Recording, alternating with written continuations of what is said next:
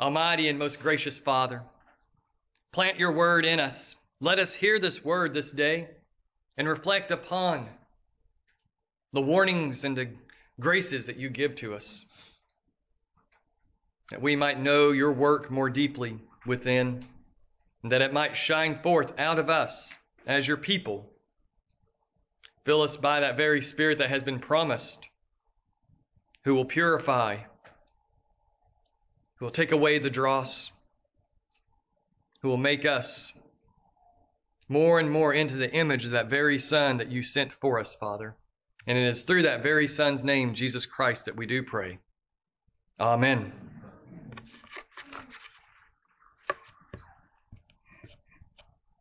And our collect today is a favorite collect of many people. We prayed to the blessed Lord to grant us to hear the scriptures, that we would read, mark, and learn and inwardly digest them, and that by patience and comfort of that holy word, we would embrace the hope, that we would embrace and ever hold fast to the blessed hope of everlasting life. If you're listening to our reading from Romans, in verse 4 of chapter 15, St. Paul wrote, For whatever was written in the former days was written for our instruction, that through endurance and through the encouragement of the scriptures we might have hope. In many ways, that very verse is the biblical basis of this collect. That all of these scriptures that we hold in our hands in the Bible, that we hear every Sunday, they were written long ago. And yet, they come down to us for they were inspired by the Spirit of God Himself, that God Himself gave us these scriptures through various people, through various writers who wrote down what the Lord led them to write. And it was written so long ago, and yet it is for our instruction, it is for our benefit, it is for our renewal. And so we pray this collect. Blessed Lord, who caused all holy scriptures to be written for our learning, grant us so to hear them, read, mark, learn, and inwardly digest them, to take them into ourselves. And in inwardly digesting them, we will learn patience. We will be given comfort from that word, so that we can then embrace the hope and hold fast to the blessed hope of that everlasting life that is ours in Christ Jesus. I want to start out with that word from the collect right now. Because this Sunday, we hear some harsh words from John the Baptist. We often think of Advent as a season of preparation, yes, and we get caught up in jumping straight to kind of celebrating more of Christmas than preparing for Christmas. And because of that fading into the season of Advent, because of our culture, that season of Christmas fading into Advent, we tend to forget the depths of preparation. And we get jarred when we hear about them. Like today, we hear about this repentance, this calling into the wilderness. We hear about the judgment of the Messiah in Isaiah 11. We hear of Christ coming to lay waste to the trees that do not bear fruit, for his angels to come and cast the chaff into the fire. If we have ears to hear, we know, though, that in all of those pictures of the judgment of God against sin in this world, that He has accomplished judgment through Christ. That it is through Christ that judgment comes, and Christ is the one who brings judgment. And so, in that regard, we know that that judgment is merciful at the same time as being judging. It becomes merciful because of the work of Christ that he gives us these warnings. He gives us a stern law to drive us away from our sin, to drive us into the very peace that he has brought to us, the peace that he purchased through his death and resurrection, that flows out of the forgiveness of sins that come from that very same death and resurrection. And that is in light of that peace that he has created that he calls us into repentance so that we will experience that peace. We are called into repentance because of the peace that Christ has given us, so that we can then experience that very peace that He has won for us. And that is what we hear of throughout the Word today. We hear in Isaiah 11 about this coming Messiah. We hear of the judgment to come, but yet in the midst of that judgment, there is peace. Isaiah tells us of a shoot coming forth from the stump of Jesse. A branch from his roots shall bear fruit, and the Spirit of the Lord will rest upon that shoot. The Spirit of the Lord will descend, and that shoot is the Messiah. He is the one who will do the work of the Lord. He will come and do righteous judgments. He will settle disputes by understanding what is truly at stake, by seeing through the lies, by seeing through the people who try to make themselves look better over against others. He will see through all of that and see the truth of the matter and judge righteously, judge with honor. And he will strike the earth with the rod of his mouth, and with the breath of his lips he shall kill the wicked, it says. Harsh language to speak of the judgment that will come upon this earth when Christ ultimately returns. That all of those who are not in Christ will, yes, be judged in the final judgment. But what flows out of that final judgment? What flows out of Christ dealing with wickedness completely and totally by returning to this earth? New creation happens. Peace covers the earth.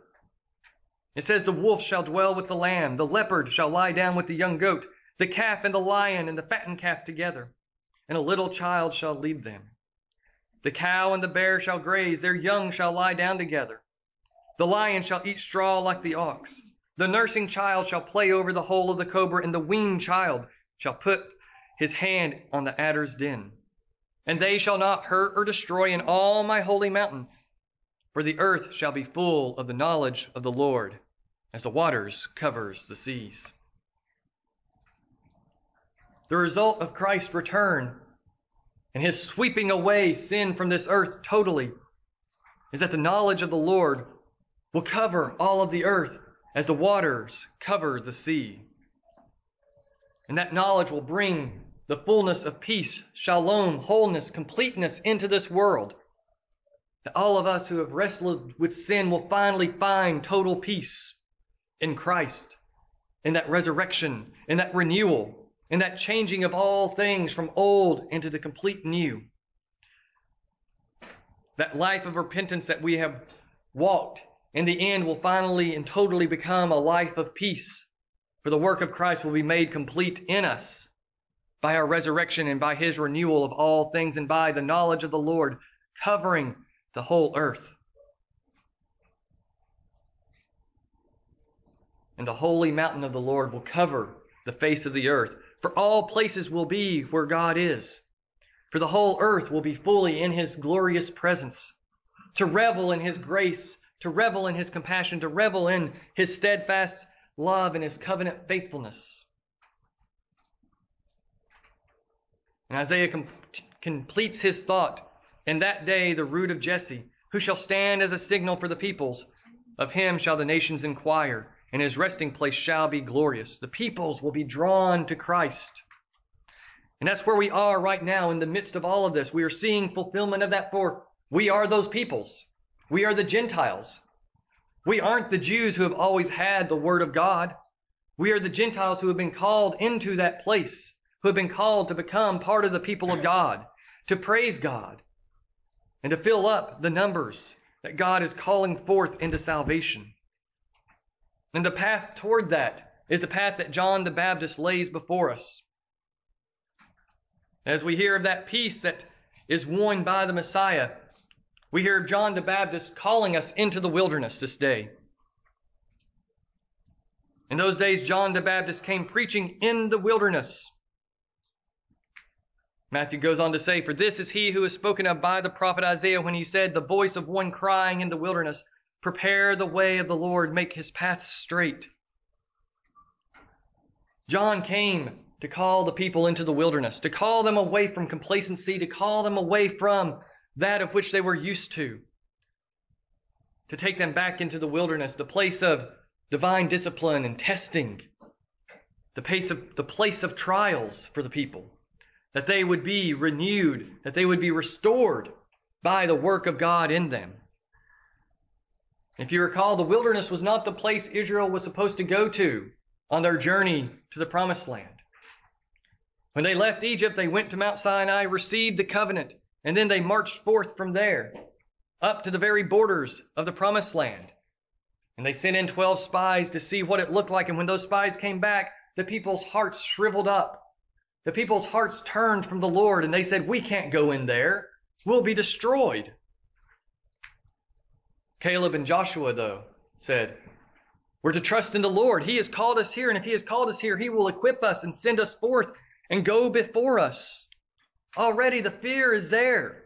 The people have heard of what Yahweh has done, and yet we must now move forward into this place that God has called us. But the people refuse. And so God sent them into the wilderness to wander for 40 years while that first generation that left Egypt died out. And the children were raised up. They would be given the gift of entering the land. And so that time in the wilderness was a time of learning, of growth, of testing, of trial. And so John calls the people of Israel, the people of Judea back to the wilderness to reenact this time of renewal, to reenact this time of testing and trial. To get them away from that complacency that they were so used to and bring them into a place of renewal. They were called from what they had been into somewhere new, that they might become what God intended them to become, what He desires for them to become, through trial, through testing, in order to create in them that life of repentance that John calls us to.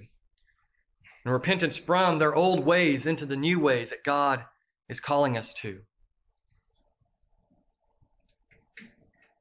And the work of that repentance, as he said, repent for the kingdom of heaven is at hand. Turn in your minds and in your bodies from your sin. Turn from your sinful deeds, your wickedness. Turn your heart away from the idols that you are drawn to. Prepare the way of the Lord. Make his path straight. Clear the way of the Lord to come to you and to come upon this earth. Matthew reaches back into Isaiah 40 to tell us and explain that prophecy of one crying in the wilderness, this Elijah like character who is to call the people through the wilderness back into the land. And here, Matthew points to John the Baptist and says, This is the fulfillment of that. This man that you see in the wilderness crying out, repent for the kingdom of heaven is at hand. He is the one Isaiah spoke of. He is the one who is calling us to lay flat the earth, to bring the mountains down, to lift the valleys up so that Yahweh can come to us and that we can go with Yahweh to where he leads.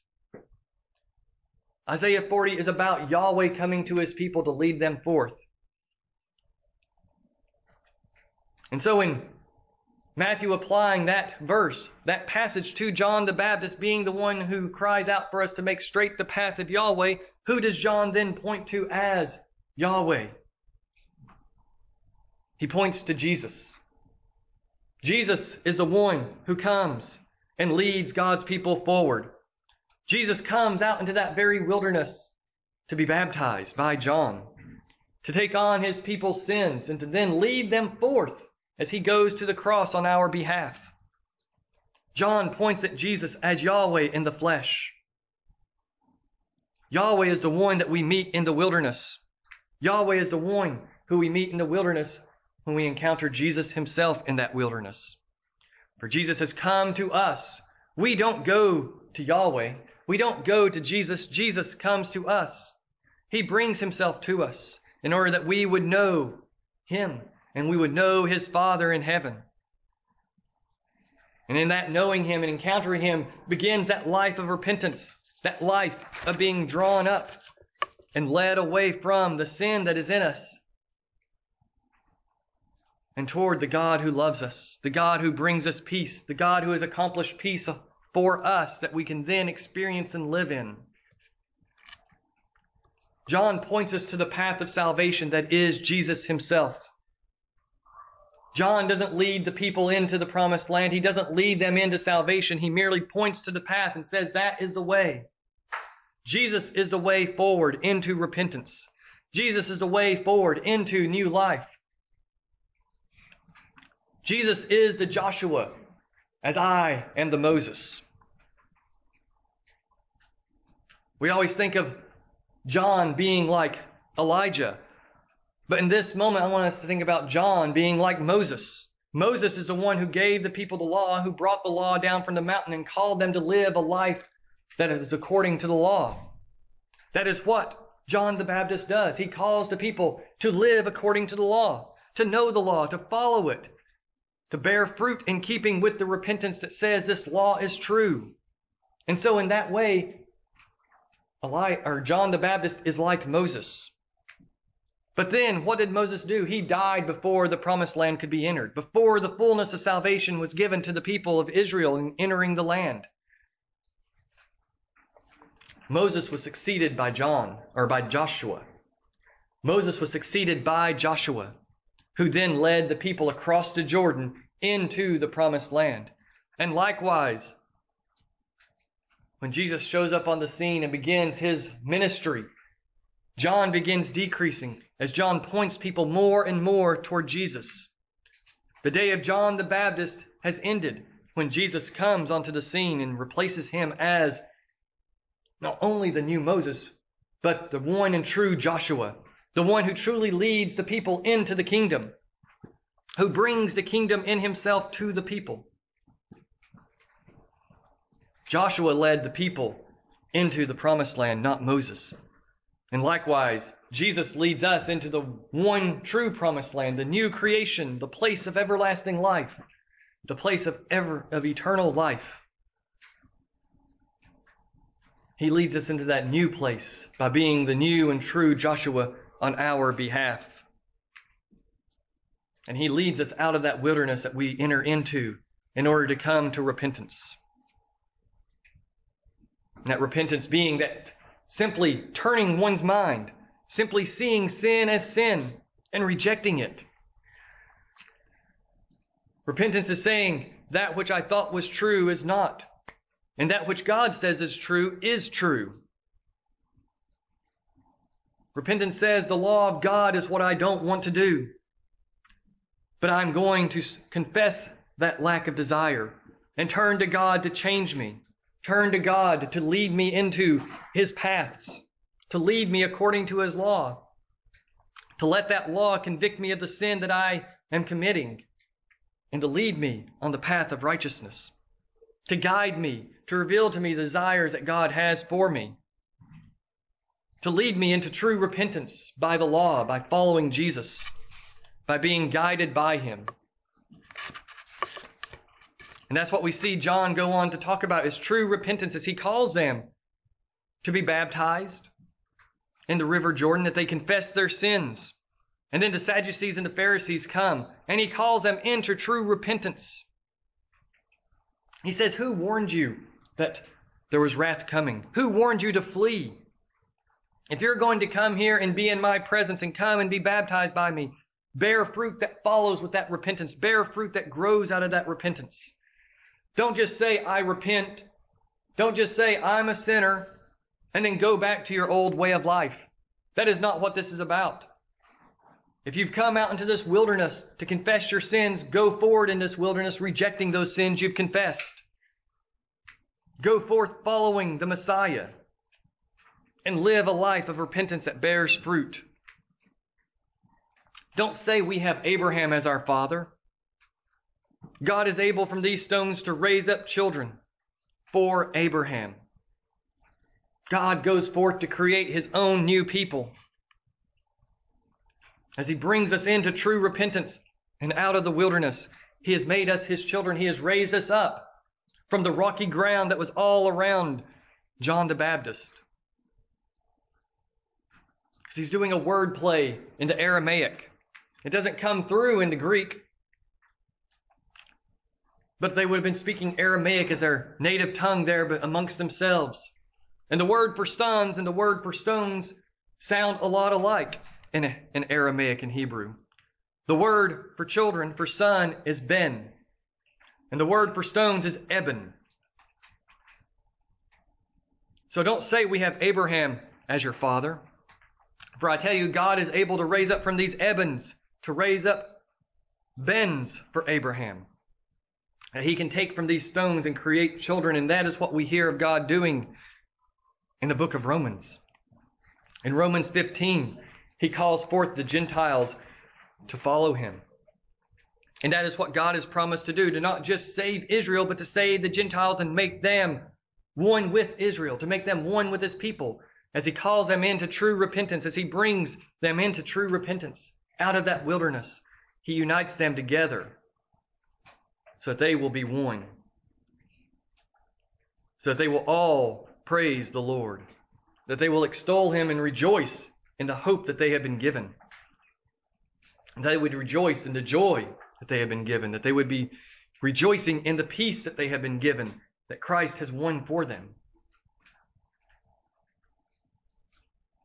And the Messiah comes and judges our hearts and judges us as sinners in order that we would be driven into his forgiveness. He comes and brings judgment that we would know his peace through that judgment. He strips us down so that we would know him better.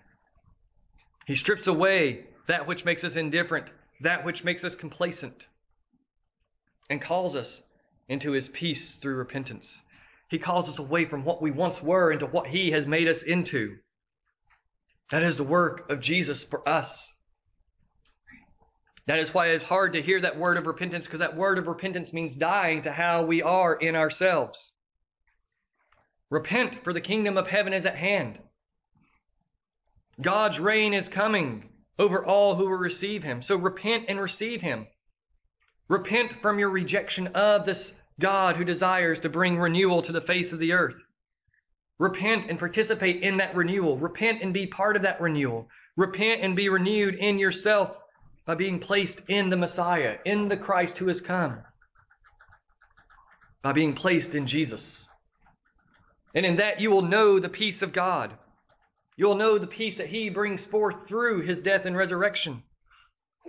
As he bore our judgment, he brings us peace through that judgment. And we see that fullness every day as we draw near and confess our sins and receive the absolution. As we are reminded that we have been forgiven for the sake of Christ. As we are reminded that we are baptized into Christ. That we are united to him and thus receive who he is. That we receive what he has. That he has peace with God for us. That he has the righteousness of God and gives it to us. That he has the love of God and the steadfast covenant faithfulness of God and gives it to us through himself. And in, and in repentance, we receive all of that. And, turn, and in turning from what we once were to what we are becoming, we will walk that path through the wilderness, following Christ our Lord. And so may we follow this very Jesus who has met us in the wilderness, whose forerunners and whose law calls us into the wilderness that we would be changed, and then calls us forth to follow him back into the world, back into the promised land, back toward the place of ultimate salvation.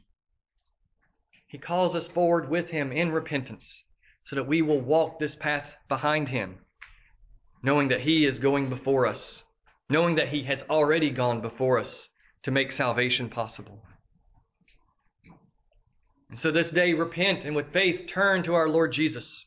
Turn and receive the peace that he has won for us and experience it through repentance. Experience it through turning from yourself and turning more and more to Christ Himself, who has saved you from your very sins.